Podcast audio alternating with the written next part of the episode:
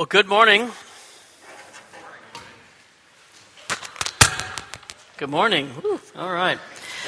Uh, before I get started, I just want to ask you to pray for me uh, later on this week, uh, into the week, into next week, and I'll be headed out of town on a, a missions conference. Well, not a, a conference, but a, a cohort. I'll be meeting with a group of other pastors to learn about how to most effectively guide our global missions efforts here at Trinity. Really excited about that. I'm going to be strategizing and learning and praying all about what steps we could take to be uh, ooh, pay our electric bill, I guess. That's what we need to worry about. Um, learn about what it takes for us to be a, a sending church, uh, a church full of disciples who understand that they are, are sent into the valley, into the world to carry the gospel message where it needs to go. Uh, if you were here last week, we talked about our relationship with God, what it means to take risks, to, to, to go with God, to serve Him, how He desires. And so I'm excited to attend this cohort uh, on behalf of, of all of us. So I want to uh, ask you to pray about that. Excited how it's going to impact our church for, for a long time to come. And so I ask you to pray, and specifically want you to pray about the weather. Like if you follow the news, there's bad weather basically everywhere in the country. Uh, and so I'm uh, praying that my trip won't be negatively affected by snow and, and winter conditions and all those things. I'll tell you all about it when I get back. Looking forward to that for sure. Uh, on this day, January twelfth, on this day in nineteen seventy-one, there was uh, uh, what we might call a, a seismic shift in our culture. On this day, nineteen seventy-one. I'll let you think for a moment in case you might figure out uh, what I'm talking about. You're probably not going to guess it. But on this day, nineteen seventy-one, the television show All in the Family premiered. All right? And the show went on for nine seasons, all about uh, Archie and Edith Bunker, their daughter Gloria, and of course, Meathead. And uh, All in the Family captured a, a moment in culture, a, a changing sense of family. And uh, for, for the first time, really, the picture of family on television was not all positive. It wasn't like Leave It to Beaver, but it was markedly different. It was a family that was full of problems, totally dysfunctional. And even if you're too young to remember All in the Family, even on Nick at Night, then uh, that same spirit, that same kind of family shows up over and over again. Uh, the Ewing family of Dallas, The Simpsons, Family Guy. Uh, it even shows up more recently, Game of Thrones, Empire, Arrested Development, any number of other shows. Ever since this date, nineteen seventy-one, we've become strangely fascinated with dysfunctional families. And I don't know exactly why that is. I don't know why we're fascinated to watch these kinds of families on television. My guess is that we all want some reassurance that our own family is not that bad, right? I mean, we all have a meathead in our family, right? But we want to know that our meathead is not as bad as somebody else's meathead. We want to know it could be worse. That gives us some encouragement, I think. Well, today we continue our series, Can You Relate? We're talking about family. The relationship we'll explore this week is how should we relate to our families? And for some of us, our family is a source of joy, a source of pride even. Uh, we love our families. Some of us here have multiple generations right in here. So even if we don't love them, we kind of fake it for an hour every Sunday, right? We, ha- we have to, they're all here. But many of us, we don't. We love our families. But that's not true for all of us. Some of us, we have real challenges with our families, real hurt there. Some of us want to just distance ourselves from our families. For some of us, our families don't draw us closer to God, but just the opposite, right? So as we talk about relationships, and specifically as we talk about how we should relate to our family, it gets complicated pretty quickly. We're tempted to either spend all our time with our family because they bring us so much joy, or we're tempted to completely divorce ourselves from them. But maybe the best course of action is is something different, something between isolating ourselves with our family and, and uh, uh, uh, isolating ourselves apart from our family. So this morning we're going to look at what the Bible has to teach us about our relationship with our family, how we can strike a, a healthy balance that honors the Lord. And we're going to start by looking at what Jesus teaches about family. And Jesus has a lot of things to say about family. So we're not just going to be in, in one place in our Bible. We're going to be all over our Bibles today. I've made sure to put the, the verses we'll talk about on the screens, and I've left room in your sermon notes if you want to write some things down that might be helpful to you. But we're going to flip around quite a bit because we want to get a, a comprehensive view of what Jesus has to teach us about the family. And one starting point actually is from the, the Old Testament. You might not know this, but it's a uh, an expression like father, like son. You might not know that's a biblical idea. In fact, the Bible actually says, like mother, like daughter. Ezekiel sixteen, you can read that. But but in Jesus' time, in Jesus' culture, this idea was very, very prevalent. A child would very likely take up the family trade or the family business of his father. Uh, that's one of the reasons Jesus himself was a, a carpenter or a craftsman, because he learned that trade from his earthly father, Joseph. So Jesus models for us right away one of the big traits of the family at his time in his culture, which is children being obedient to their parents, following in the family tradition, following in the footsteps, right? The Gospel of Luke tells us even one story of Jesus as a child. We'll talk about the story in just a moment, but the end of Luke two tells us this. Then he, the, the young Jesus, he went down with them, with his parents, and came to Nazareth and was obedient to them. His mother kept all these things in her heart, and Jesus increased in wisdom and stature and in favor with God and with people. So Jesus models obedience to his parents, following them, that the family unit was a critical piece of the culture in this time. And just as a, a side note, this verse, Luke two fifty-two, it's a uh, Jesus' increase in wisdom and stature and favor with God and with people. It's a great verse to pray for your own kids, that they would grow in these three areas, right? In fact, our kids ministry, our, our school-age kids ministry, we call it two five two kids. This is why. This is because of this verse, Luke two fifty-two. Uh, so that's just something of the vision we have here at Trinity. That's just extra right there. But but Jesus models obedience to his earthly parents. We could say that the family is very important to Jesus, right? But I told you there's a story of Jesus as a young boy. The, the, the one story we get of Jesus as a kid, he's, he's obedient to his parents, but even more so to his heavenly Father. Right before this two five two verse is the story. Jesus and his family had gone to Jerusalem celebrating Passover, and as they're returning home, Jesus stayed in Jerusalem without his parents realizing it. They they presumably traveled in a, in a large group and just lost sight of the fact that he wasn't with them. Well, they realize he's not with them, and they head back to try to find him. They're looking all over. They finally find him in the temple, listening to the rabbis and asking them a lot of questions. He's he's amazing all the adults with his insight and with his wisdom. And his parents finally find him. They're upset that he got lost, and they pull out the classic, "We've been looking all over for you," right? But his response is very telling.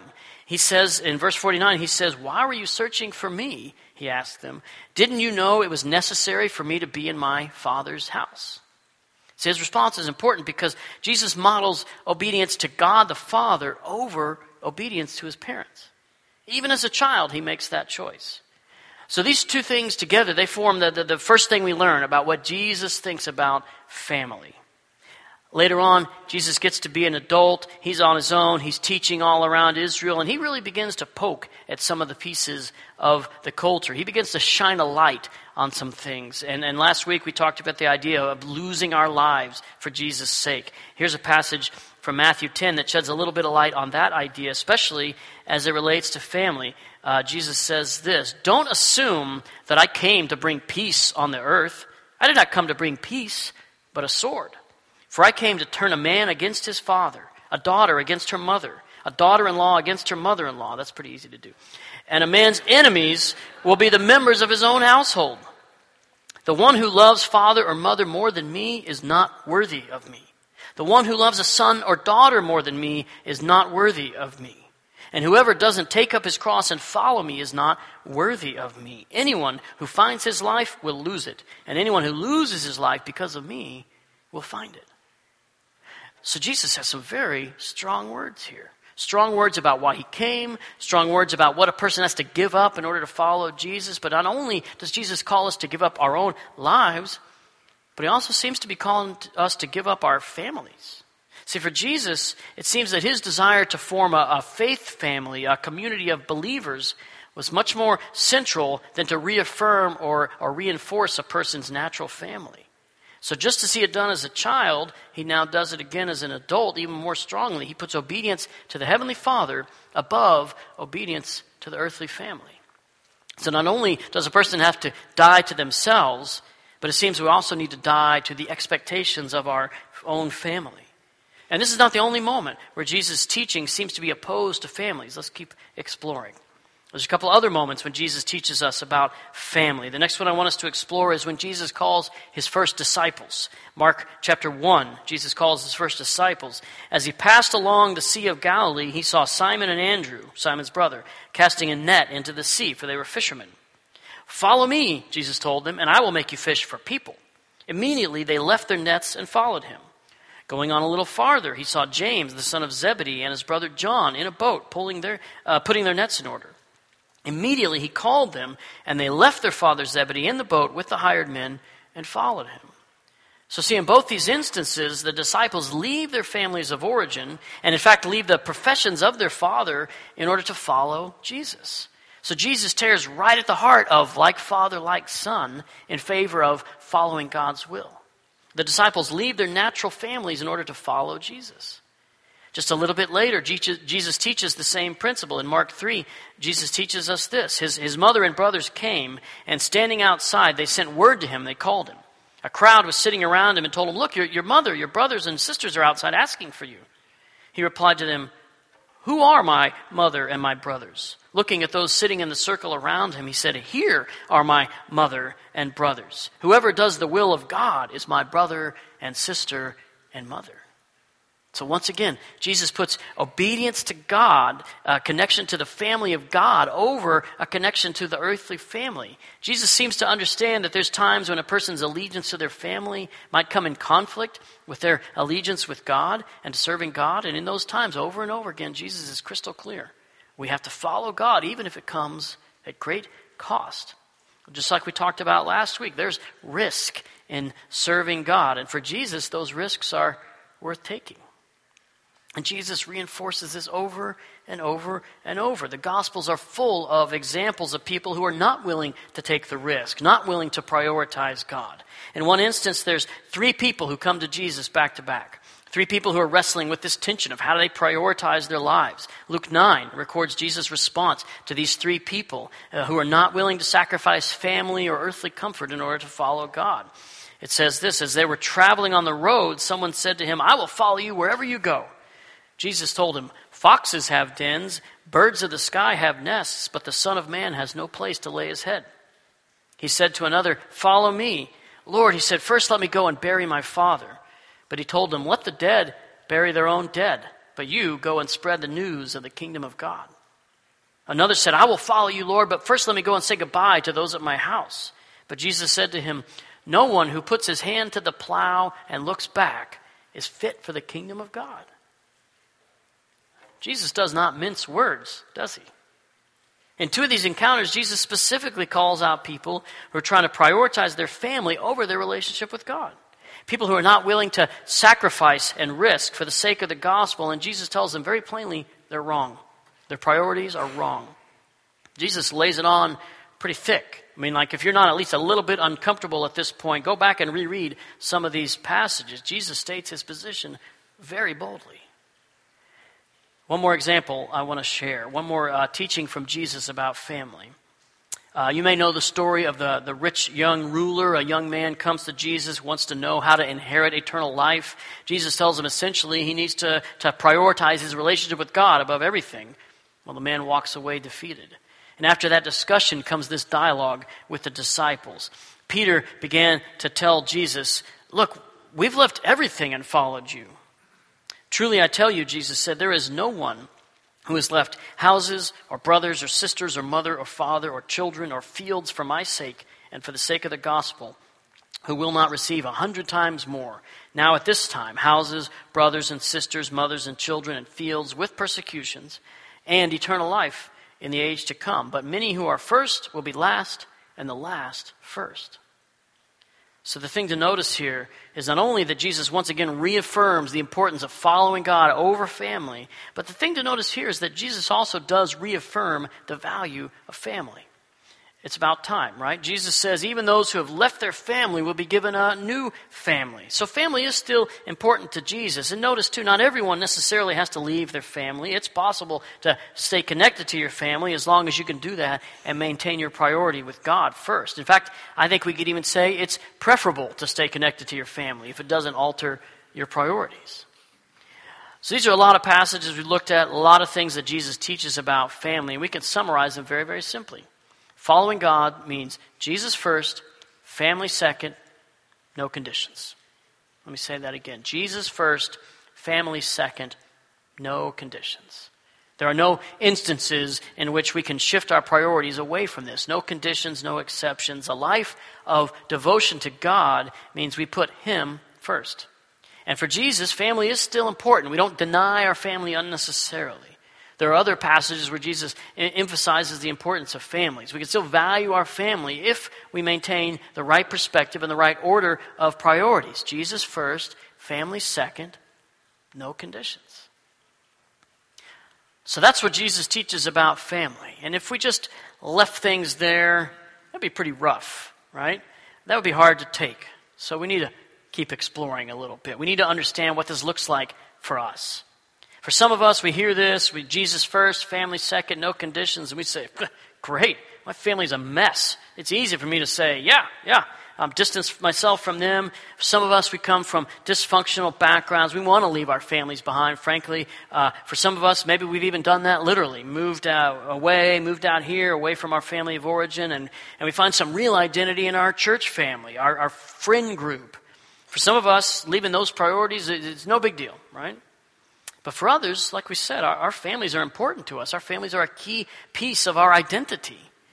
And yet we've heard what Jesus says, and we've got to find some way to make sense of this. So what does this teaching look like for us? For us, I think we've got to balance Jesus' teaching with some other things that the New Testament has to say. For Jesus, family is still important, even though he places our relationship with God first. So for those of us who might want to distance ourselves from our earthly families, we need to realize that, that the obligations we have, they're, they're still important to God. In fact, Paul summarizes our obligation very clearly. Towards the end of First Timothy, Paul says this, "But if anyone does not provide for his own family, especially his own household, he has denied the faith and is worse than an unbeliever." I mean, worse than an unbeliever. Ugh, that's terrible. But these strong words are a very clear sign that as Christians, we're obligated to stay connected to our family, not to neglect them. Even if we're tempted to forsake that earthly family that gives us grief, it drives us crazy, even if we want to trade them in for a church family that loves us, that's always a joy to be with, that's happy to see us, even if we're drawn to that, we have to recognize the tension here. Jesus has so many strong words about putting family in its proper place. And yet, here's Paul. He goes around from town to town establishing churches, helping people put all of Jesus' teaching into practice. And he spends a lot of time talking about family. In fact, he spends a lot of time making sure people don't neglect their families. As Paul led people to faith in Christ, the natural temptation was them to, to, to cling to their new faith and distance themselves from unbelieving family members, folks who'd suddenly found this new faith and new value system, and they're instantly at odds with their family. And the natural temptation is people just to gravitate towards their new faith family and pull themselves away from their earthly family. And instead of letting people do that, instead of letting people put Jesus first at the cost of their family, Paul does almost the, the exact opposite. Paul over and over teaches something that we call the, the household code. There are, are several passages where Paul specifically lays out how Christians should interact with their family, the people of their household, how they should manage their household. Paul spends a lot of time talking to folks uh, not only how to live out their faith, but how to do it in a way that honors and strengthens their family. And these passages, this household code, it shows up in, in a few different places. It's a, it's a critical bit of information for us as we understand what it means for us to relate to our family with the right priorities. One of these household code passages uh, might be familiar to you. It comes from Ephesians chapter five. We're not going to read the whole passage because there's just so many different things to talk about. But, uh, but Ephesians five, it starts with this. Verse fifteen starts, uh, "Pay careful attention then to how you live." Paul begins this section specifically telling us he's, he's giving us instructions for how to live. And the entire section that follows tells us how to live, but especially in regard to our relationships. For Paul, living out our faith in Jesus means living in relationships. And most importantly, the relationships of our own household. He goes on to give instructions for wives, verse twenty-two, for husbands, verse twenty-five. He goes on to talk about children, how children should relate to their families. I know we've got some students in our kids' ministry and our youth ministry who they don't come here with their parents. Their parents aren't attenders here. But Paul tells even those young people how to live out their faith while still honoring their family. So, so we don't shun our family. We don't abandon them. We have to honor them. And in fact, Paul gives us a very strong connection between how we honor our families, how we relate to our families, and how we relate to his church, how we serve God. In First Timothy three, Paul's laying out the qualifications for elders, the spiritual leaders of the church. They have a very high standard. They have to have their priorities right, or else the whole church is doomed, right? But notice, right in the midst of this qualifications comes this, verse four. He, an elder, must manage his own household competently and have his children under control with all dignity. If anyone doesn't know how to manage his own household, how will he take care of God's church? Managing the household is a critical qualification for someone who wants to manage God's church, his household. A person can't deny or disengage from their family if they want to serve God's family here, the church. One more passage I want us to consider in this section. I know we're all over the Bible today, but that's how we get a comprehensive view of God's direction for our family, this important set of relationships that we have. And as we understand our relationship to our family, I want to look at one more passage that helps us understand how we navigate God's uh, uh, dedication to God's family and dedication to our own earthly family. First Peter three, Peter gives instruction specifically for Christian wives who are married to non-Christian husbands. I know that specific scenario applies to some folks here in our own family, some uh, some folks who attend without their spouse. And when a person comes to faith, it's not automatic that their spouse is automatically going to make that decision. But, but Peter's advice is not to shun that unbelieving family member, not to distance ourselves from them, not to seek a divorce, anything like that. No, no, no. Instead, he says we should honor them. Honor those family relationships. This is what Peter says. In the same way, wives, submit yourselves to your own husbands so that even if some disobey the word, they may be won over without a word by the way their wives live when they observe your pure, reverent lives. So the idea is that if a Christian wife honors her marriage, honors her husband, then she could lead an unbelieving spouse to faith without even saying a word. It's not preaching that makes the difference in this case. It's the relationship. Seeing how a Christian family member honors the Lord and honors their earthly relationship. That's what will make non-believing family members take notice.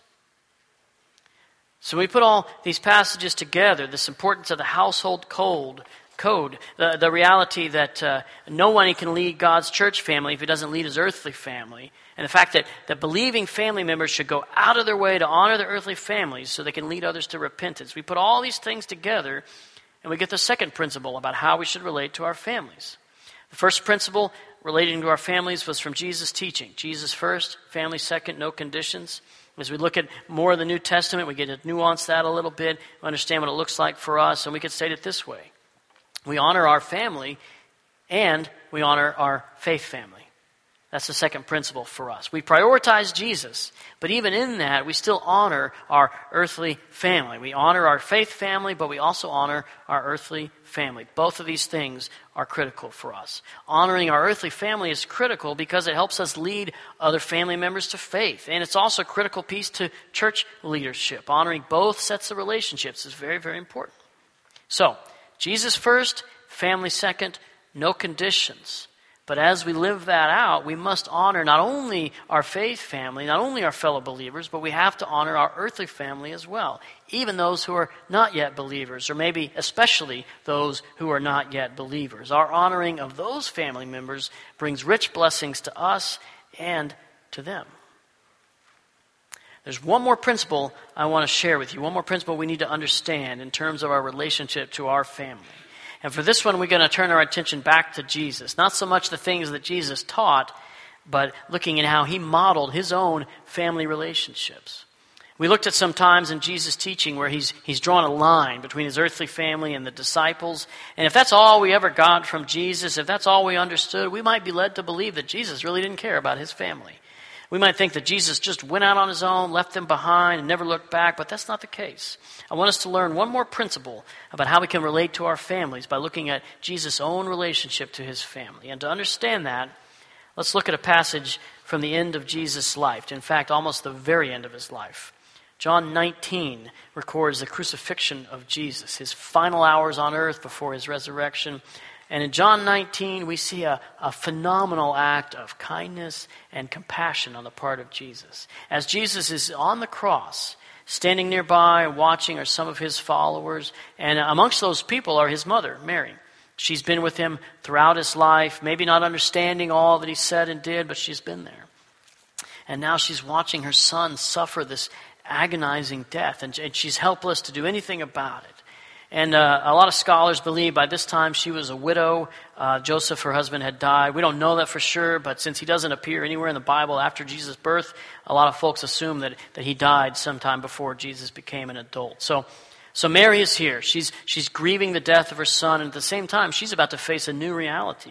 Her oldest son would be the person who would care for her, provide for her, and meet her physical needs. In her culture, she couldn't work, so she's dependent on a husband or another male relative to care for her. And it seems like Jesus is no longer going to be able to do that. So we see Jesus make just a phenomenal choice. He's suffering on the cross, and he says this.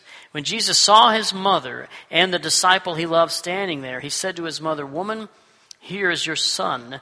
And he said to the disciple, "Here is your mother." And from that hour, the disciple took her in to his home. So Jesus makes an arrangement for her to be looked after, to be cared for by John, the disciple there. Jesus honors his mother and makes sure that she's going to be provided for after he's gone. That shows a great deal of respect and honor. Jesus connects John and Mary together so they can mutually comfort each other, but more than anything, so that Mary won't be destitute or needy after Jesus is no longer there to care for her. So this indicates that Jesus is not only uh, is he thinking of her even in his last moments of life, but it would seem to indicate that he's been caring for her all this time, right? That if she was indeed a widow, Jesus has not abandoned her. He's provided for her up to this point. He's honored his family. That model from Jesus is something that we can learn from, a willingness to sacrifice for our families, honoring them as a way to honor the Lord. And I want us to notice something else about Mary, the mother of Jesus. The last time she's mentioned in the New Testament is in the book of Acts, chapter one. After Jesus has died, Mary has apparently gone to the care of John, the disciple. She's with him. And as Jesus is resurrected, he appears to his disciples. Jesus tells them, gather together in Jerusalem, wait for the Holy Spirit, the Holy Spirit that's going to come to them just as Jesus had promised them already. And the believers are gathered together in prayer. Notice this verse from Acts one. They were all continually united in prayer, along with the women, including Mary, the mother of Jesus, and his brothers. So Mary is counted among these believers. Jesus' care for her has impacted her life such that she remains a follower of Jesus. His earthly family has become his faith family now. Because Jesus prioritized God and still honored his family, his family has come to embrace him, faith in him. Well, that's a model that all of us can work for, honoring God and our family in such a way that we can lead them to a deeper relationship with God. And we don't know for sure, but there's a lot of tradition around Mary. There's a long-standing tradition that says that she relocated to the city of Ephesus and that the church uh, met at her house there. So in the book of Ephesians, that church had a connection to her. We don't know that for sure, but that's what a lot of scholars believe. So, so Mary's life was changed because Jesus put God first, but still honored his family. And we should mention a couple other members of Jesus' family. They're mentioned in this verse, Acts one fourteen, Jesus' brothers. And maybe you're familiar with the book of James towards the end of the New Testament, or the book of Jude, also towards the end of the New Testament. Both those authors, James and Jude, were brothers of Jesus, half-brothers technically, Mary's sons. So Jesus' impact on his family continued, and, and we get all the blessings. We get the teachings in our Bible. So the final principle that we can learn about the family comes from Jesus' own model. Jesus sought to unite his earthly family and his faith family. And we should too. Jesus understood there doesn't have to be a difference between our faith family, our, our church family, and our earthly family. And because Jesus knew how to arrange his priorities, he was able to unite his family with all the other people who had put their faith in him. He united them all. And we should try to do that too. That's the third principle. As we understand the relationship that we're supposed to have with our family, we need to lean on these three principles: what Jesus teaches us, how it plays out in the church, and, and what Jesus models for us. We put Jesus first, Family second. No conditions on that. And in these priorities, we, we honor our faith family and our earthly family. And we honor them in an effort to unite our earthly family with the family of God. We pray with me. God, when we think about families, it's uh, such an emotional, complicated set of relationships, some positive and some joy-filled and some just the opposite. And um, there's so much more we could even say about families, and yet we are uh, pleased to look at the model of uh, your own son, the son you sent to uh, give us a place in your family. And as we look at his model, as we look at what the, the New Testament teaches us, Lord, help us to be people who prioritize uh, our lives the way that you desire, putting our relationship with you above everything.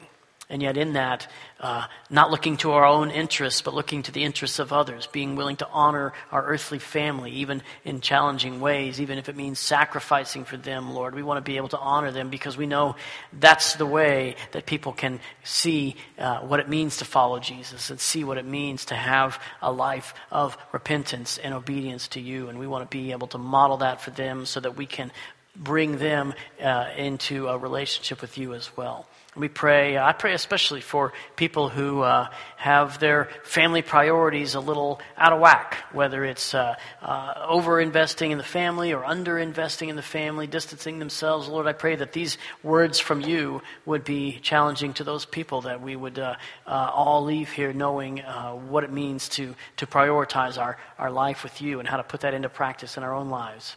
And I pray these things in Jesus' name. Amen.